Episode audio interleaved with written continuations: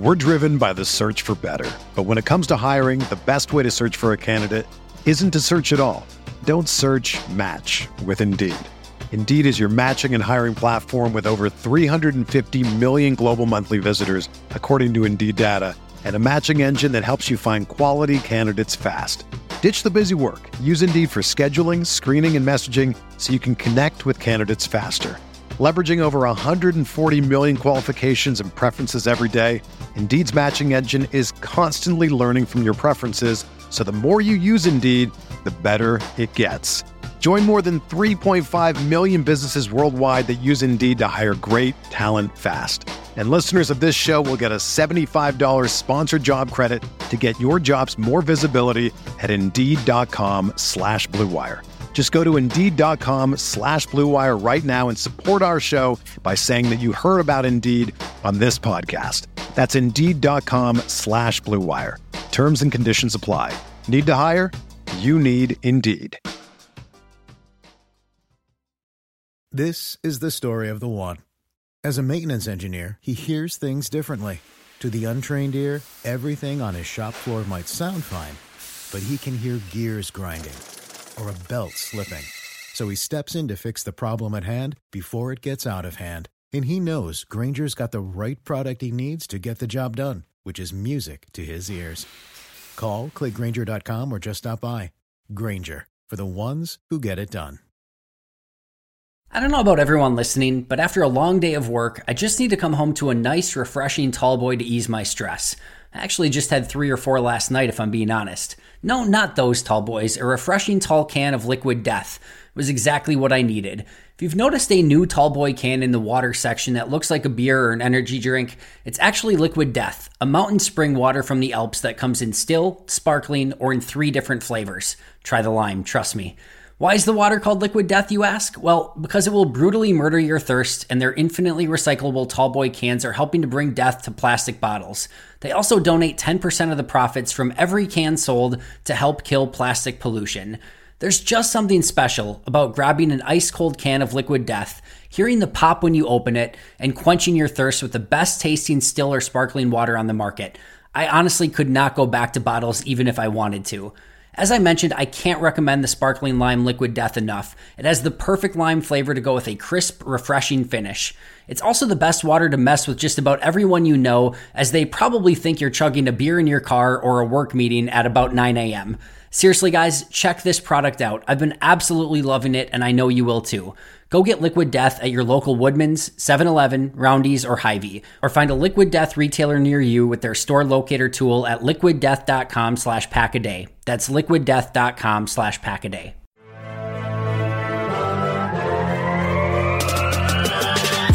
Twenty minutes a day, 365 days a year.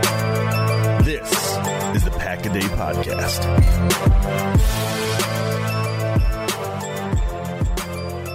What is up, everybody? Welcome back to another edition of the Pack a Day Podcast live here on YouTube, or maybe you're watching on Twitter. Thanks so much for joining us.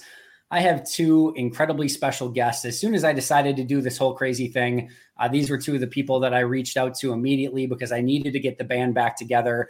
The original Green Bay Nation crew. I am joined by the one and only Lily Zhao. You can follow her on Twitter at Lily S. Zhao. She, of course, is a sports anchor and reporter in Milwaukee for Fox 6.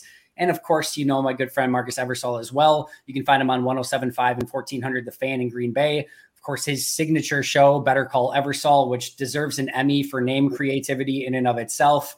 Friends, thank you so much for joining me. Can't wait to talk Packers with you once again. Excited about it.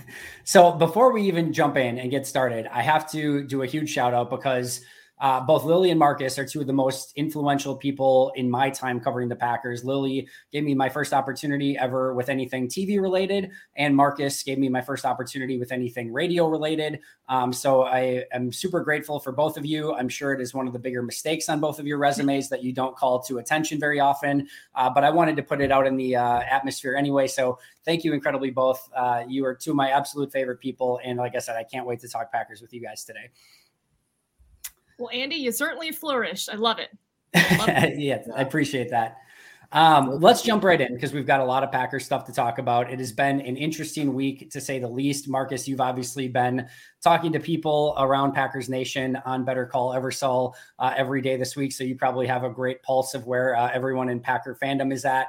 But there's, it seems to me that, of course, there's the the people that want to hit the panic button uh, there's a lot of people, of course, that want to say, hey, Aaron Rodgers, R E L A X, everything's going to be just fine. So, Lily, I will start with you. Are you closer to R E L A X or P A N I C at this point for the Packers?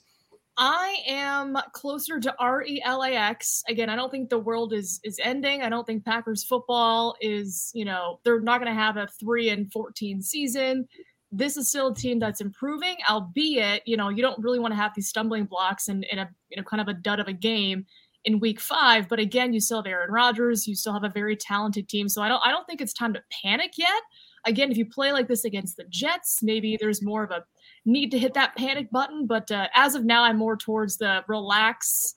Hopefully, they'll f- figure things out kind of mode. So you're more on the Jaire Alexander side of things, where like, okay, we're, we're not panicking yet, but if we lose to the Jets, we'll start to panic. Marcus, what about you? Yeah, I'd say I'm also closer. If it's one or the other, I'm closer to the R E L A X. I, I mean, I still think they're going to win more games than they'll lose. It'll be a, a more successful season than an unsuccessful season. That said, I mean, that loss was pretty alarming. I mean, like we're not there's there's a portion of the fan base that will always freak out on every single loss, no matter what, no matter if it's a, a two point loss or a 20 point loss, there's people that'll freak out no matter what. But we're we're also at the point of the season where it's not just a loss or a big blown lead against the New York Giants.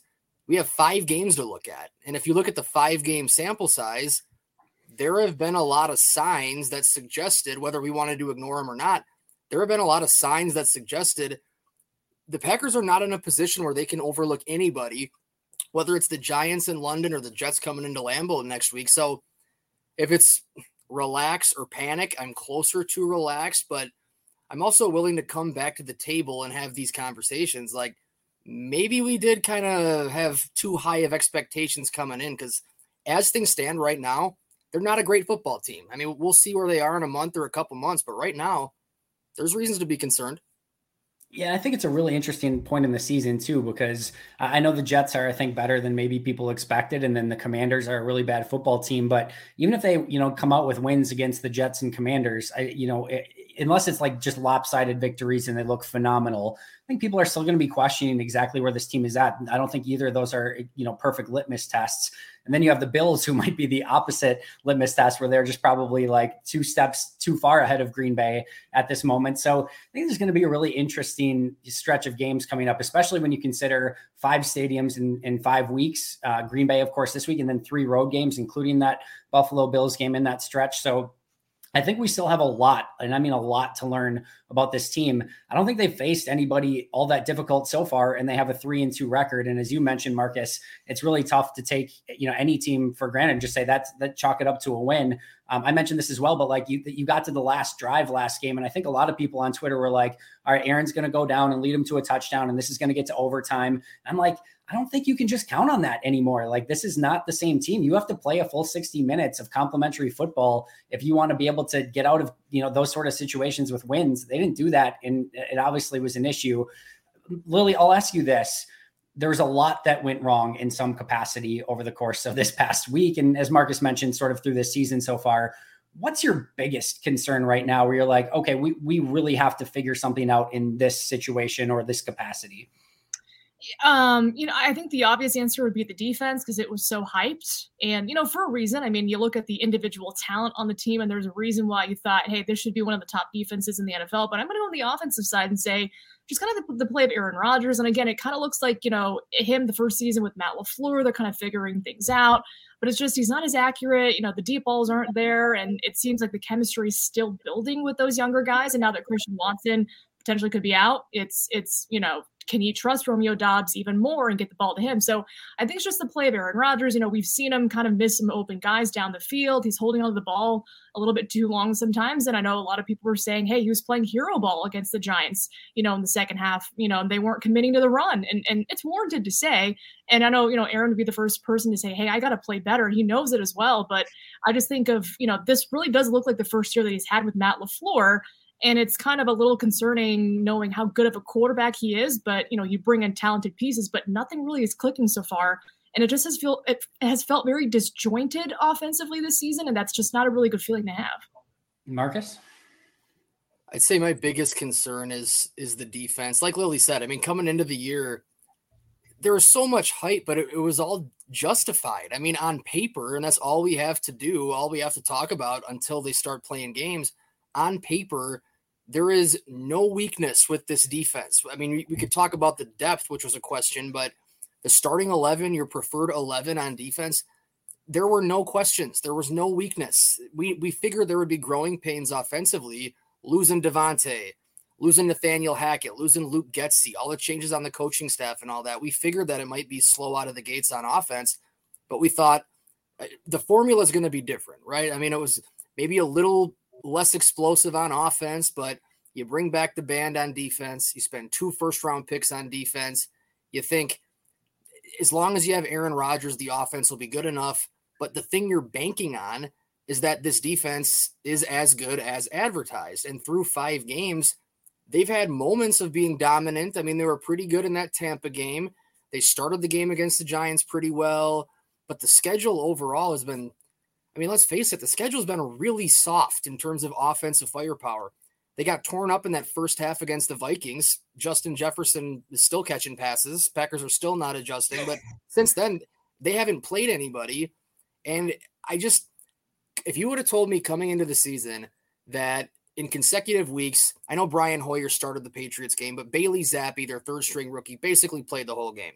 Yep. If you would have told me that in consecutive weeks, they get Bailey Zappe's Patriots and then Daniel Jones and the Giants, and you told me the defense was basically fully healthy, I would have thought there's a chance that they pitched a shutout in one of the two games. Both of them, you're talking about like single digit points allowed. That didn't happen either week. These past two games were both games that I think most of us figured this defense should dominate, and that just didn't happen. So that to me is a concern because there there were supposed to be less questions about the defense coming into the season, and five weeks in, we've got questions. I agree with both of you. And I think the thing that's a little bit disconcerting is it felt like there was one real avenue for Packers like ultimate success this season. I know at three and two coming off a loss to the Giants, it doesn't feel like an, a perfect time to, it's like the Jim Mora playoffs. You want to talk about playoffs sort of thing. But like, I think the formula we all thought was going to have to work for this team to reach its ultimate goal was had to include not just a good defense, not, maybe not even a really good defense, but probably a great defense. There's no juggernaut offense. Like I don't care how much Aaron Rodgers like improves, you know, back to his, you know, MVP self through the course of the remainder of the season. There's I don't think there's any scenario where just like Green Bay all of a sudden figures out a juggernaut offense that can hang with the Bills and the Chiefs and some of these really talented teams, right? The special teams, I think, has sort of already met our expectations and just not being incompetent, which is a huge step in the right direction. But if they wanted to ultimately win at the end of this year, it had to include some form of great defense. And it's not to say that by week 17 and week one of the playoffs and those sort of things that it can't be a great defense, but the early returns through five weeks are nowhere near where it needs to be. And I think our expectations going in. So I, am right there with you guys. To me, that is by far and away the most disconcerting because I just don't think there's a, a path for success this season if it doesn't get to that point. And there's a lot of pressure on Joe Barry in that defense because of it. And yeah. How do you fix it? Like, you know what I mean? Like, how do you? The, I still feel the same way about the talent. I don't want. I want to speak for you guys, but I still feel like we're not overrating all these names. Like Jaire Alexander's a stud. Kenny Clark is a stud. De'Vondre Campbell had a great year last year. Now, we, I mean, we can get back to him, but it just it, it's felt very vanilla. I am not entirely surprised because Joe Barry's scheme is kind of Joe Barry's scheme, but it's just it's really frustrating to see this defense not be dominant when it feels like the personnel and the schedule has allowed them to really spread their wings and really take over and dominate. And they, they just haven't done that. Yeah, and, and I think you know last year it was we saw a lot of those big splash plays, right? We saw Rasul Douglas, the pick sixes, we saw all the big sacks, we saw all the takeaways, and you know we really haven't had that this season. Yeah, there was that you know they they had a game with two punch outs and fumble recoveries, but outside of that, they really haven't been taking the ball away, and that's what we've been used to seeing with this defense. And I think that's one of the big the big issues as well. It's like they just can't get off the field, and you know they need a turnover, they just can't get it. You know they had one potentially, then you give a a penalty that negates everything. So it's they're kind of shooting themselves in the foot. So it's it's, it's execution. Yeah, it, it's for sure the, the scheme as well, but it's how do you guys or how do you get the guys in the right spot because their drives where it's like the Giants were all set and the Packers are still kind of scrambling to get set in their assignments. And you're like, this can't be happening in week five. There was a part of me that at the beginning of the season was like, okay, I kind of see what Joe Barry's doing. Like he thinks he can win vanilla and he's kind of keeping all of this stuff in his back pocket for like when you do go against, you know, Josh Allen and the Bills and like, all right, we can throw some things out there that we haven't even had to show through the first five, six, seven weeks of the season. Um, no, it just is like the, the, he hasn't had enough answers. Uh, and it seems like almost that you're playing a, a Bailey Zappe and Daniel Jones led offense, almost like you're playing against Patrick Mahomes or a Josh Allen and and playing this, you know, cover four defense, two guys over the top, like making sure you're not getting beat deep. And it feels like you're almost giving those teams way too much respect and not giving enough respect to your own players on your own team that can go get the job done. And Marcus, I heard you talk about on the radio today. I know we talked about earlier this week, but you've got Jaire Alexander, the highest paid corner in football, against a, a, guy they called up from the practice squad this week, and you're playing 14 yards off against him on a second and 19. And those are the sort of things where it's just like, let your guys go play. And it doesn't seem like it's there right now. I'm hopeful that they'll get it to that point. But um, the other thing, Lily, you mentioned turnovers. I, I, do have some hope that like we know turnovers can start coming in bunches and you can gain that confidence, and all of a sudden that sets up the offense for success, and then the offense gets some easy points, and maybe that starts coming and it starts complementing each other a little bit more. But at the same token, this defense should be good enough where if you don't get those turnovers, you're still, whether it's bend but don't break or just limiting the production and getting some three and outs, like those are the things that they're going to have to do. And they didn't do it against Daniel Jones and a hodgepodge bunch of receivers. And I don't know how you could be anything except concerned following a performance like that. Yeah, and, and it's kind of the same old narrative, right? I feel like a lot of fans are like, okay, they're playing a backup quarterback. This guy's going to look like Tom Brady against the Packers defense, and nine times out of 10, they have because they just haven't been able. I don't know if it's they're playing down to competition. I'm not saying that that because, you know, these guys are professionals in the league, they're not doing that. But it's just, I feel like they, they, they play a lot better when they're against better competition. But then when you have these backup quarterbacks, it's like they're just slinging it left and right and they're tearing up your secondary. And you're like, what's happening? I mean, this shouldn't be happening. But I feel like every time they're playing a backup, you kind of expect it to. And that's not really the narrative you want to have.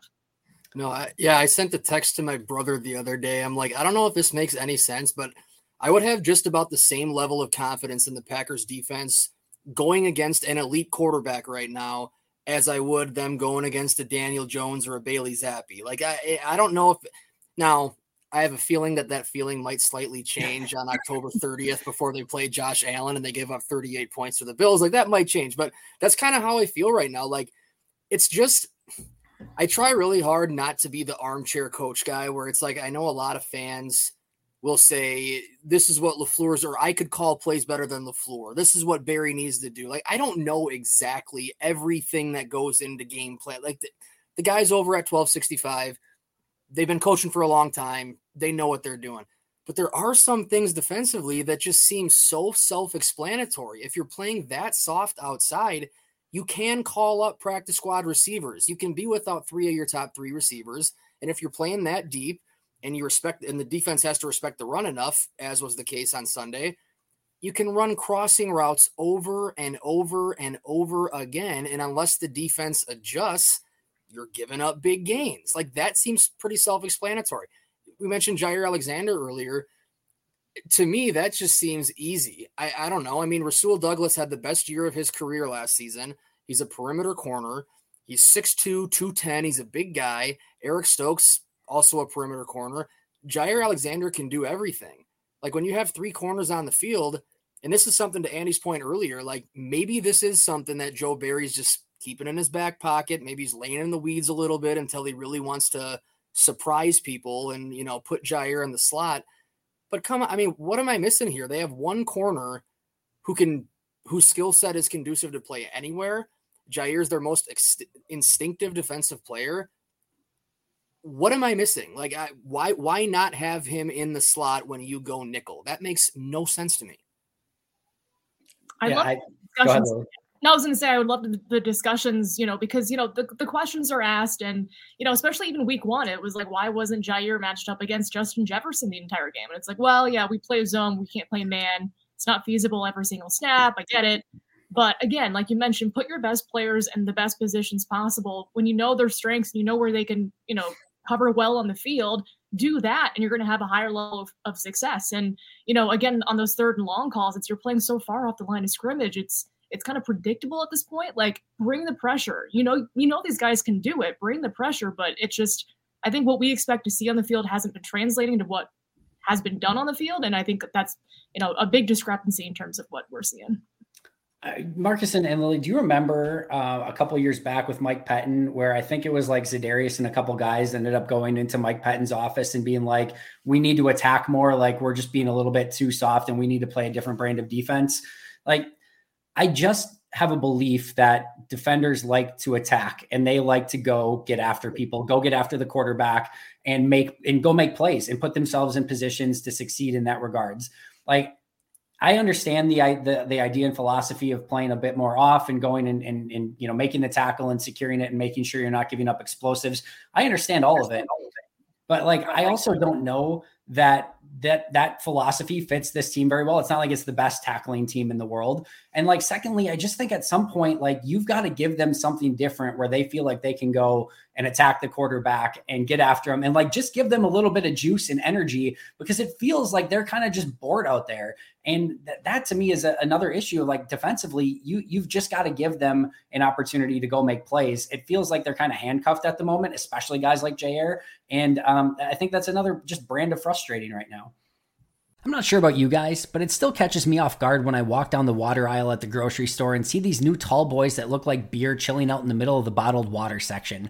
Of course, it's not actually beer, it's liquid death, a new mountain spring water from the Alps that's available in still, sparkling, and three unique flavors. But why is it called liquid death, you may ask? Well, it's because Liquid Death donates 10% of their profits from every can sold to help kill plastic pollution. Even better is that the use of their aluminum tallboy cans is also helpful, as aluminum is infinitely recyclable and actually profitable for recycling facilities. Friends, bottled water has always been boring to me, but there's absolutely nothing boring about Liquid Death. I love the crisp, refreshing pop of the can when I open it, and the water simply tastes better in a can than it does out of a bottle. Add in their three unique flavors Personally, I love the lime, and the overall experience is infinitely better than any other water product. Plus, it just looks so much cooler holding a tall boy labeled Liquid Death that looks like you're holding a crisp, refreshing beer. So do me a favor and go get Liquid Death at your local Woodman's, 7-Eleven, Roundy's, or Hy-Vee. Or you can find a Liquid Death retailer near you with their store locator tool at liquiddeath.com slash packaday. That's liquiddeath.com slash packaday. We're driven by the search for better. But when it comes to hiring, the best way to search for a candidate isn't to search at all. Don't search match with Indeed. Indeed is your matching and hiring platform with over 350 million global monthly visitors, according to Indeed data, and a matching engine that helps you find quality candidates fast. Ditch the busy work. Use Indeed for scheduling, screening, and messaging so you can connect with candidates faster. Leveraging over 140 million qualifications and preferences every day, Indeed's matching engine is constantly learning from your preferences, so the more you use Indeed, the better it gets. Join more than 3.5 million businesses worldwide that use Indeed to hire great talent fast. And listeners of this show will get a $75 sponsored job credit to get your jobs more visibility at Indeed.com slash BlueWire. Just go to Indeed.com slash BlueWire right now and support our show by saying that you heard about Indeed on this podcast. That's Indeed.com slash BlueWire. Terms and conditions apply. Need to hire? You need Indeed. Hey, it's Kaley Cuoco for Priceline. Ready to go to your happy place for a happy price? Well, why didn't you say so? Just download the Priceline app right now and save up to 60% on hotels. So, whether it's Cousin Kevin's Kazoo concert in Kansas City, go Kevin, or Becky's Bachelorette Bash in Bermuda, you never have to miss a trip ever again. So, download the Priceline app today. Your savings are waiting. Go to your happy place for a happy price. Go to your happy price, Priceline.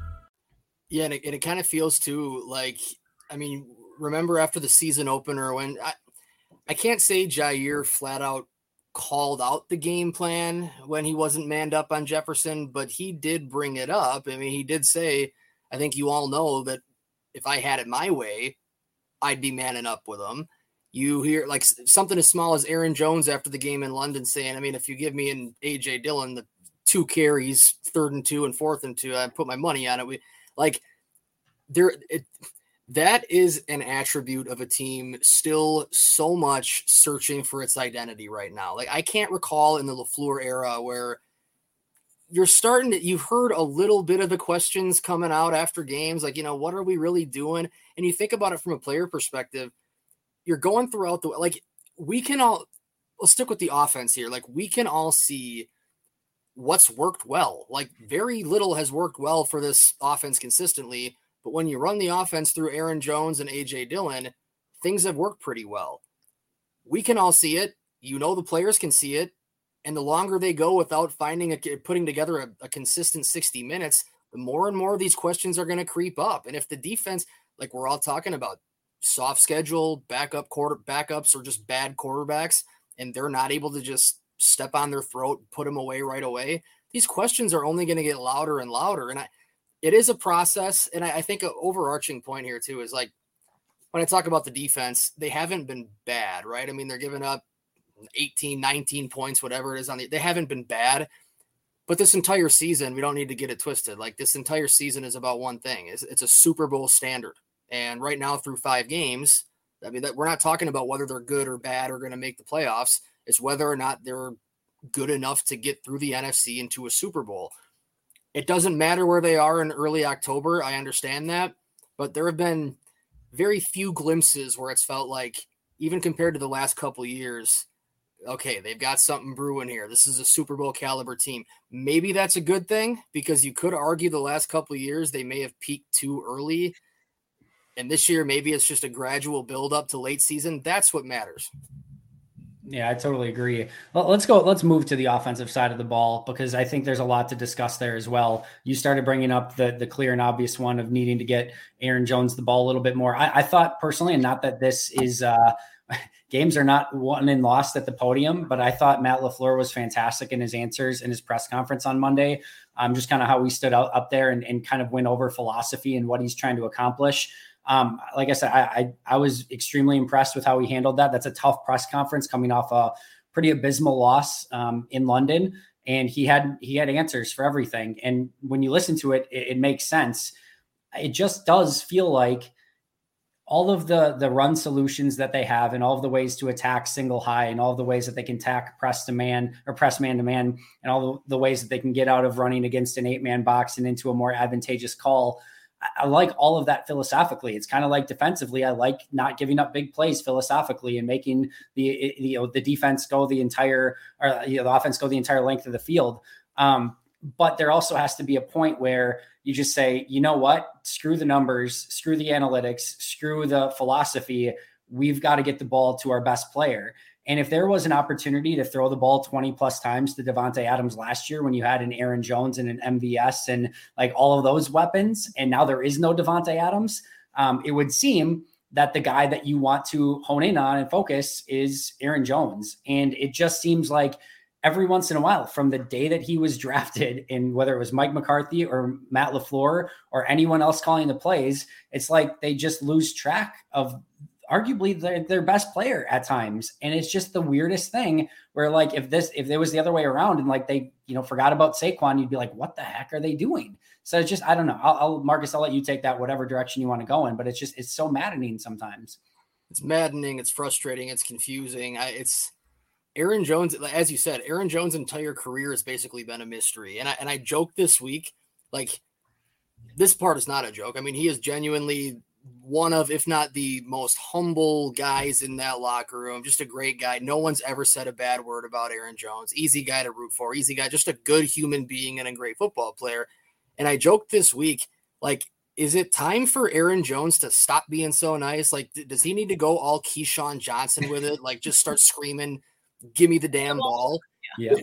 Like, I can't picture that ever happening. But how in the world? How many times have we sang that same sad song with Aaron Jones where offense goes stagnant? They go through the game, post game press conference, and LaFleur's up there saying, "We got to get 33 more touches." It's like yeah, and we we know. Get him more touches. There is there is I know I realize there's certain sets if defense is showing like an eight man box, it's programmed into Rodgers' brain to check out of that and whatever. I understand that. But there is it is like coaching malpractice or play calling malpractice in that game on Sunday against the Giants to have two to one, two passes to every one rush uh, Randall Cobb. Randall Cobb's had a good start to the season. Fine. Randall Cobb was targeted 13 times in that game. Aaron Jones carried the football 13 times. It's like there's too many smart people over there between Matt LaFleur and Aaron Rodgers. There's too many smart people over there for this to keep happening. That that part is simple. That part you and I, everyone else can see. This offense is at its best when Aaron Jones gets the ball. So give him the ball and I totally agree. It's it's when you're watching the flow of the offense, they're consistently moving the chains like 9.9 out of 10 times when Aaron or Aaron Jones has the football, whether it's running it or they utilize him in the pass game. And I don't think they I, they haven't been utilizing him in the pass game as much as I would like to see either. Um, yeah. I mean, he's just so talented, and it's just like an automatic five, six yards on the ground every time he touches the ball. It just seems he's just so patient. He's so electric when he has the football and he moves the chains. And it is very mind boggling when you have a, a, talent like him and he's kind of on the back burner. And you're like, well, where did he go? Like, where's Aaron Jones? And there's multiple times where you're like, okay, they throw it three times and there's no Aaron Jones, they go three and out.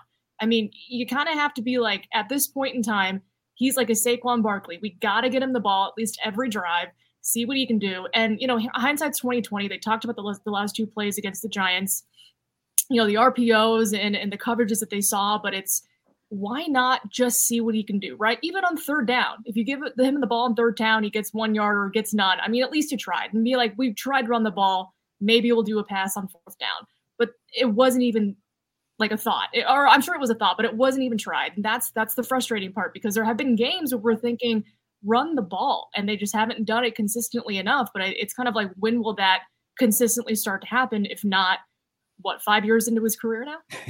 yeah, it, and I, I, think the one thing too is like, listen, if if Jones is to the point where he's like getting worn down in a game, and like you need more AJ Dillon or things like that, like fine, so be it. But like you're not even getting close to that point, and and that's the other thing is like probably Dillon probably needs some more touches as well. And I don't know if you guys heard him on with John Kuhn. Um, he seemed not exactly super stoked that he didn't get the ball uh, on those last, you know, at least one of those last couple plays as well. Um, it's just it's it's they've got to figure out a way. This is this has got to be a running back driven team. I don't think they have to necessarily be a running driven team, but it has to be a running back driven team. And whether they're getting the ball to them via screen passes, whether it's in the passing game in other ways, whether it's on jet sweeps, whether it's just handing the ball off, whatever it is, they have to figure that out. I can't imagine, um, you know, the Giants if they saw an eight man box, been like, well, we can't get it to Saquon now. They got an eight man box. We just can't do it. Right. I think the other thing too is that it does seem like, and I think Wink Martindale honestly used this a little bit. I think things are a little bit too binary, where it's like it's like if eight man, then throw. If mm. seven man, then run. And if teams start picking up on those tendencies, which I very much believe based on some of the things I saw on the tape this week from Wink, I very much believe he showed eight, nine man box and then exploded out and is like, we're going to get out to those screen passes on the outside that Green Bay loves to do. Like, we're going to make sure that we're taking, like, we know what they're going to do. And same thing, like, all right, seven man box. And then all of a sudden, post snap, safety comes screaming up because it's more likely that they're going to run the ball. So, you, you, like, I know the cat and mouse game is intense, and I would probably trust Aaron Rodgers to win the cat and mouse game against just about anyone more often than not. But it does seem offensively, defensively, things are just getting a little bit too predictable. I wholeheartedly agree. It's it's almost like when you're playing against the Seattle Seahawks and that Legion of Boom defense, and you're like, oh, Richard Sherman's best corner in the game. He's going to shut down that side of the field. So therefore, let's not look over there. We're all over it. Like, then you're doing their job for them. If they show an eight man box, is that inviting you to run the ball? No, but it can be done. Otherwise, you're just doing their job for them. There's there's ways to run the ball. You can still heck, When's the last time the Wisconsin Badgers haven't seen an eight man front? That's all they do, and they still run into it. Braylon Allen can still run the ball. So I, I think to your point with the cat and mouse game, Aaron Rodgers will and should always have the freedom at the line to change plays to some degree, but I do think it's it's worth Rodgers maybe coming a little bit towards like he's always done it one way. They've always had an explosive offense. And in his mind, when he sees eight man box, he's thinking passing down, check out, throw the ball. Right now, the passing game is in a state that it really hasn't been for most, if not all, of Rodgers' career. Now, I think he's gonna. There's got to be a happy medium. There's got to be a co- compromise where he's like, "All right, it's an eight man box, devil on my shoulder saying throw," but over here, I'm like, in reality now, three yards, four yards, staying ahead of the sticks that's a successful play. I mean, it's baby steps right now for the offense. Yeah, I, I totally agree. I, I do feel like it's more of I think they want to achieve this level of success offensively, which, you know, they potentially and hopefully will get there near the end of the season, but they have to realize what they have now. And that's run the ball first, get your running backs involved, and then those other things will start to build and build and build, right?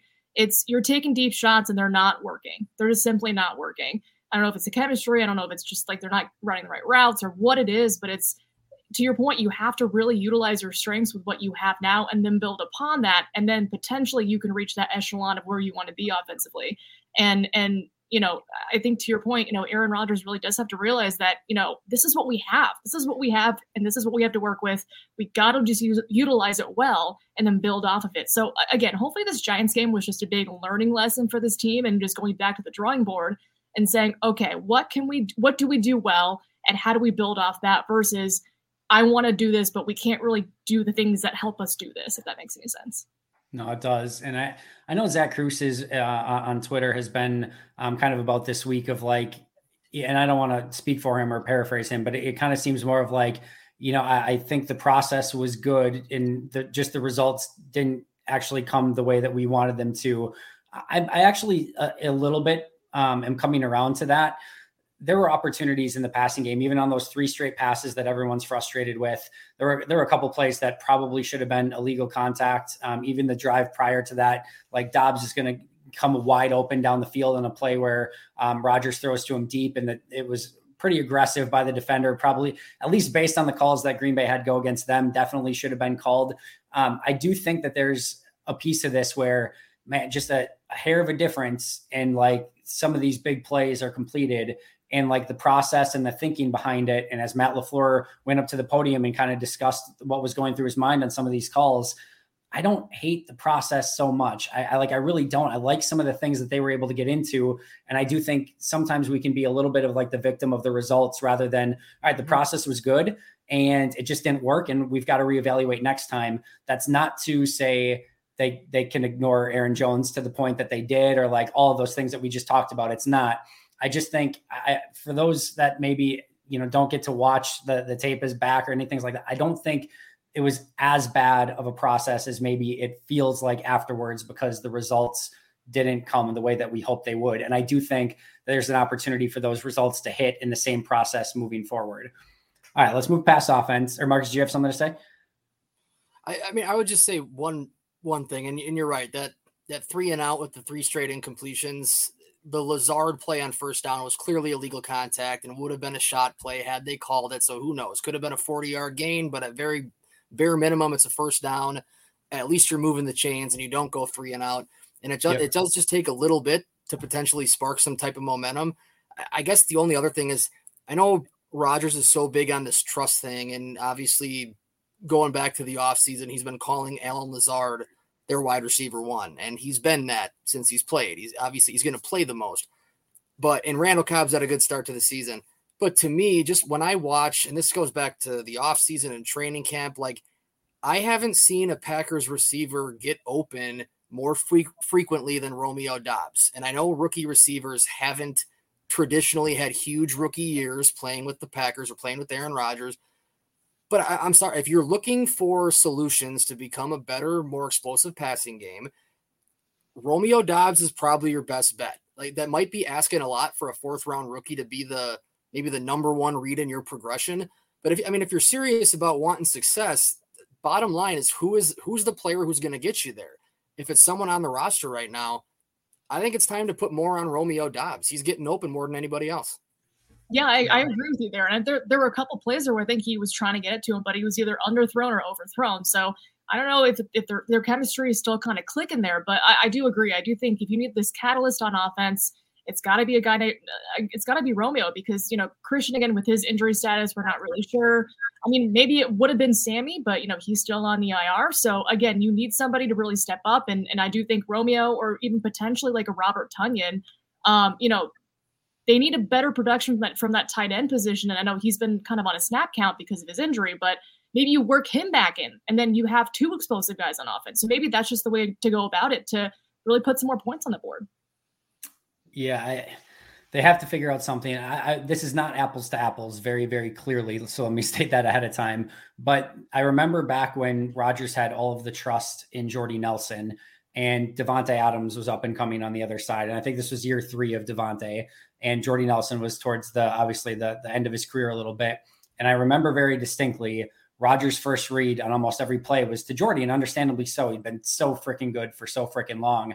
And I'm watching it and I'm like, man, Davante's open on almost every play. Like, and Jordy was struggling to get off. This is, I think, after the, the ACL, and Jordy was struggling a little bit more to get off of press coverage and separate and things like that. And there would be times where like it's going to Jordy on the left, and I'm like, man, look right, Davante is open. And it does seem that there's a little bit of that right now with Lazard and Romeo, where it's like, I know the propensity that he wants to look at Lazard because he trusts him, and Lazard's having a nice season. There's no two ways about it. Like, I, like Lazard's getting open at times too, and there's things that he can do unquestionably. But you look to the other side and you see what Romeo is doing, and it's like that's that's the guy that you have to look to more often than not. And if he's not open, then you then like I almost like it the other way around, where you're looking at Romeo first and watching him because that's the guy that you don't have as much trust, right? So let's let's keep our attention on him. And if he surprises us or gets open the way that we think he can, awesome. Now, if I need to panic and like that didn't work, now I go back to the guy that I do trust is going to be exactly where I expect him to be because I have that progression with him. Same thing with Randall Cobb. Let those guys be your second and third reads and let Romeo be first because he's winning. He's the one that's winning fast. He's one winning quick. And then you've got your two guys your trust on your second and third. It just seems that that would be a better process going forward. There's a lot of stuff we could discuss today. But let's let's let's throw this softball out there. I don't even know if it's a softball, but we're five games through. There's no like easy quarter way through the season or like third of the way through the season anymore. We'll say we're a quarter through because they're going to play 20 games, including the Super Bowl. So we're a quarter of the way through the season right now. How would you just simple letter grade? How would you grade this team through five weeks, through a, maybe a quarter of the season? Um, now that we've seen them for a, a handful of games, Marcus, I'll start with you. Ooh, I would probably say a C. Um, I guess okay, good. Then we are seeing the same thing. no, I the old saying like C's get degrees, right? It's a passing grade, but I don't know if anyone's really excited about a C. Uh, C is good. C means you pass, but it certainly hasn't been above and beyond any expectations. I, I don't think. I guess Andy already mentioned this earlier, but if there's if there's one positive, you talk about your concerns and your questions and nobody brings up special teams. Like what when's the last time that happened? That has been good. They put a huge emphasis with it on building the roster obviously bringing in rich Bisaccia. special teams have been good. Special teams has probably exceeded expectations a little bit but offensively while we figured there would be growing pains it, they certainly haven't exceeded expectations. Defense has fallen short of their lofty expectations so i'm going to go a solid c through the first five games. Lee yep. sounds like you're in lockstep Yep, totally, totally agree. I, I feel like, and again, you know, the eye test is one thing, and the players will say a win is a win. I totally get it. But it's just when you're watching the game, it's the feel of the game. It's do you think this team really could just dominate in all three phases? it, there hasn't been a game I have felt like that in a while, in a long time. And again, it's not to say they can't get there, but it's just like the feel of the game. It's they easily could be a one and four team. Luckily, they're three and two. It's just you know bounces went their way. They were able to beat the Patriots in overtime. That could have been a loss. And and then we're talking about a lot of different things here. But again, to your point, it's the, the feel of this team is that they're not quite there yet. They could get there, but at the moment they're an average team, which is not bad to say. We're still five weeks into the season, but you know, to Marcus's point, the offense, the growing pains are still very much alive and well. And again, you have Christian Watson, you have Sammy Watkins, who are injured. They were expected to produce offensively for this team. The defense severely underachieving at this point, and the special teams, yeah, they're they're doing as well as we could imagine. But it's just the feel of this team and how they kind of put themselves on the field and how they go up against teams that you're like they should be dominating today and they just haven't been able to do it so i'm going to say a c so far and and that's that's my grade i'm going to go c minus and i might even lean a little bit worse than that and a, a couple things a couple reasons why i think first of all is not learning from previous mistakes week one abysmal last year what happens this year they completely no show in week one again tr- like long distance travel. I know not to the extent of London, but West Coast trips and long travel has been an issue for Green Bay. They've come out flat or not been able to finish games. What happens in London? They, you know, they didn't come out flat, but they certainly didn't have the level of energy and intensity at the end of the game that they needed to have in that particular game. Like some of those mistakes are happening over and over. I think maybe the bigger thing outside of special teams, which I think we can all uh, agree has overachieved to some level, uh, to some extent, and Rich Bisaccia deserves credit for that but outside of that, and I've been kind of mentioning this as well, I'm really struggling to put my finger on somebody that is overachieving at this point in the season. Like Romeo Doubs, probably overachieving for a fourth round rookie at this point. I think that's exciting. Other than that, Kenny Clark or Sean Gary having nice seasons, but is it like that far above like what we would have expected going into the year? I don't think so. I can't I can't think of anything else that I would point to and been like, yeah, that's been a really pleasant surprise. That's way better than I expected it to be. And I would actually go pretty far in the other direction that this defense as a whole, that even like the the rookie class, the top of the rookie class, Watson, Watson and um, Wyatt and uh, Quay, not probably where I would have liked them to be at this point. The offensive line far below my expectations. Um, Aaron Rodgers, far below what I would have expected him to be through five weeks. I just think there's far too much underachieving through five weeks. And I like, I struggle to say that that's average. If, if everything's going below the curve, um, then I don't know that I can give it a C. Yeah. And, and I just was thinking, I was like, is there just one player or maybe a couple players on this team you're thinking they're the X factor, they're the guy that can take this team over the hump and they're going to make this team a Super Bowl caliber team. And I can't really think of one. And yeah, we know Aaron Rodgers is Aaron Rodgers, but there isn't just that one big star that they have where you're like, this is the acquisition, this is the player that's going to take us over the top. They don't have that yet. Maybe they acquire somebody later later in the season, but there really hasn't been one guy where I'm like, this is the guy we're looking forward to to really ramp up the juice here and really get this team going in the right direction. And sadly, I just I, there hasn't really been one, and they need one. All right. before we get out of here, we have to end on a positive note because I know this has been a little bit of a, a venting session and we're getting some things out there that obviously we need to see improved. But I want one reason for optimism moving forward from everyone, and then we'll get out of here and we'll all move on. We're on, let's Bill Belichick, we're on to New York, we're on to the Jets. Uh, but Lily, what is your reason for optimism moving forward? uh, they always just find a way to win. And I just say, whether they claw, claw out wins or, you know, they have a guy named Aaron Rodgers and his arm, I just think that they always just kind of find a way to win. Again, Matt LaFleur, Aaron Rodgers, like Marcus said earlier in the show, this is not going to be a team with a losing season. Again, the NFC North, it's them and the Vikings. They'll figure out a way to either not win the division or at least be close and make the playoffs. I think this team still has enough good players where they will be fine again, they're not going to be a, you know, 15 win team or whatever, but they still have enough good, talented pieces where if they can just get everything going together and make it cohesive, they should be okay. Um, so I think that's reason for optimism. It's not like, you know, we have a bad quarterback and a bad team with bad players. It's these guys are good. They just have to really utilize their potential. Marcus? I'll just say so this isn't my reason for optimism necessarily, but I'll just point out like this this right now could be the low point of the season. Uh, certainly Packer fans hope that it is. It very well could be. Like this could be the wake up call they needed. They're a better team than the Giants. They'll, they'll, they should be better from this. So it's always important to try to keep it in perspective when it is early October. This could be the low point. If there's one reason for optimism, though, I'm going to actually go to the offensive line. And I'm going to say that because, like, as you said, Andy, well below expectations through five games. They have too many good players. They've got two all pro caliber players along that offensive line. They are going to be better. I would put any amount of money on it. They will be, as long as they stay healthy, they will be a lot better by season's end than they are right now. If you tell me that you have Aaron Rodgers, you have your preferred five, a healthy offensive line, and you have a healthy defense, then the Packers have a chance to make noise in the playoffs. But the, the offensive line is huge. They haven't been good to start the year, but they're just too talented to to stay at this level of play. So I'm still confident in the offensive line. Yeah, I totally agree. And I think the thing for me is that outside of tight end, where I'm not sure you have a solution on the roster right now. And maybe Tonyan can get his legs underneath him a little bit more as the season goes along.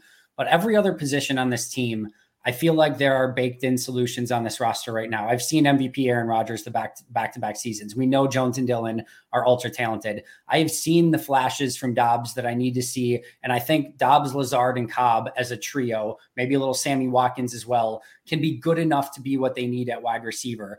Offensive line, you just mentioned it, Marcus. Elgton and, and Bakhtiari at tackle should be really great moving forward. It might take a little bit of time, but it should get there. I have faith in Myers. I have faith in Jon Runyan Jr. I think right guard might need to be looked at, but even still, even if uh, you know, Royce Newman isn't exactly what you would ultimately want him to be. Like, if that's your fifth guy, you can live with that if those other guys are playing up to expectations. I have faith in Kenny Clark, Dean Lowry, and TJ Slaton and Jarran Reed, who's having a really nice season quietly along the defensive line. We saw De'Vondre Campbell play at all pro level just last year. We know these three corners can be fantastic. I still have faith in the safety duo of Amos and Savage. And we've seen this special teams not be a complete unmitigated dumpster fire. So I see solutions everywhere. It just each of those groups needs to play up to their expectations. But I'm still bullish on this team at the end of the year. They just got to figure out their process to win the games now um, so that they can obviously be involved when it matters at the end. Friends, thank you so much for joining me for this. I will appreciate you both forever. Lily, where can we follow you on Twitter and where can we find your work? Uh, Fox 6 Milwaukee, and right there on the screen, oh, there I am, Lily S. Sal. All right, perfect. Marcus, what about you? Just like my name is spelled right there, but a little at sign in front of it. I'm going to stop trying to point to it. at Marcus Eversol on Twitter. And yeah, listen to the fan, follow the fan at WDUZ. Make sure you follow them both. They're the best people in the world. You can follow me on Twitter at Andy Herman NFL. You can follow the podcast at Packaday Podcast. We'll be right back here next week on Tuesday with an all new Packaday Live. Of course, this coming Friday for Packaday Happy Hour at 4:30 Central. And of course, because I do this 365 years, because I'm a degenerate junkie, you will find a new YouTube episode tomorrow here as well. So make sure to check that out as well and subscribe.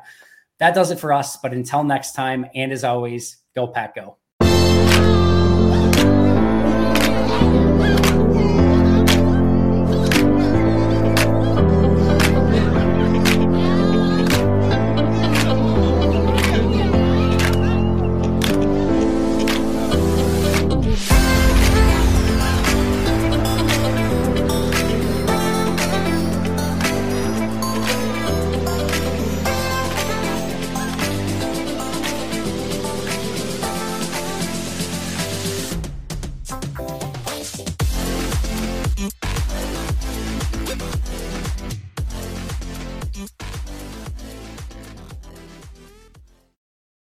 Headlines remind us daily the world is a dangerous place. The elites in charge say everything's fine, stop noticing. But you know better. And your gut knows that time is short to prepare for a world that is four missed meals away from chaos. My Patriot Supply has helped over 3 million families become more self reliant and is the company Americans trust to prepare. Go to mypatriotsupply.com and secure their best selling three month emergency food kits. Each contain delicious breakfasts, lunches, and dinners, averaging over 2,000 calories per day. Secure at least one food kit for each family member. For a limited time, save $200 plus get free shipping on all their Ready Hour three month emergency food kits. You're not ready if it's not Ready Hour Foods. My Patriot Supply also has solar power generators, water filtration units, biomass stoves, heirloom seeds, and critical survival gear. Shop mypatriotsupply.com today. mypatriotsupply.com.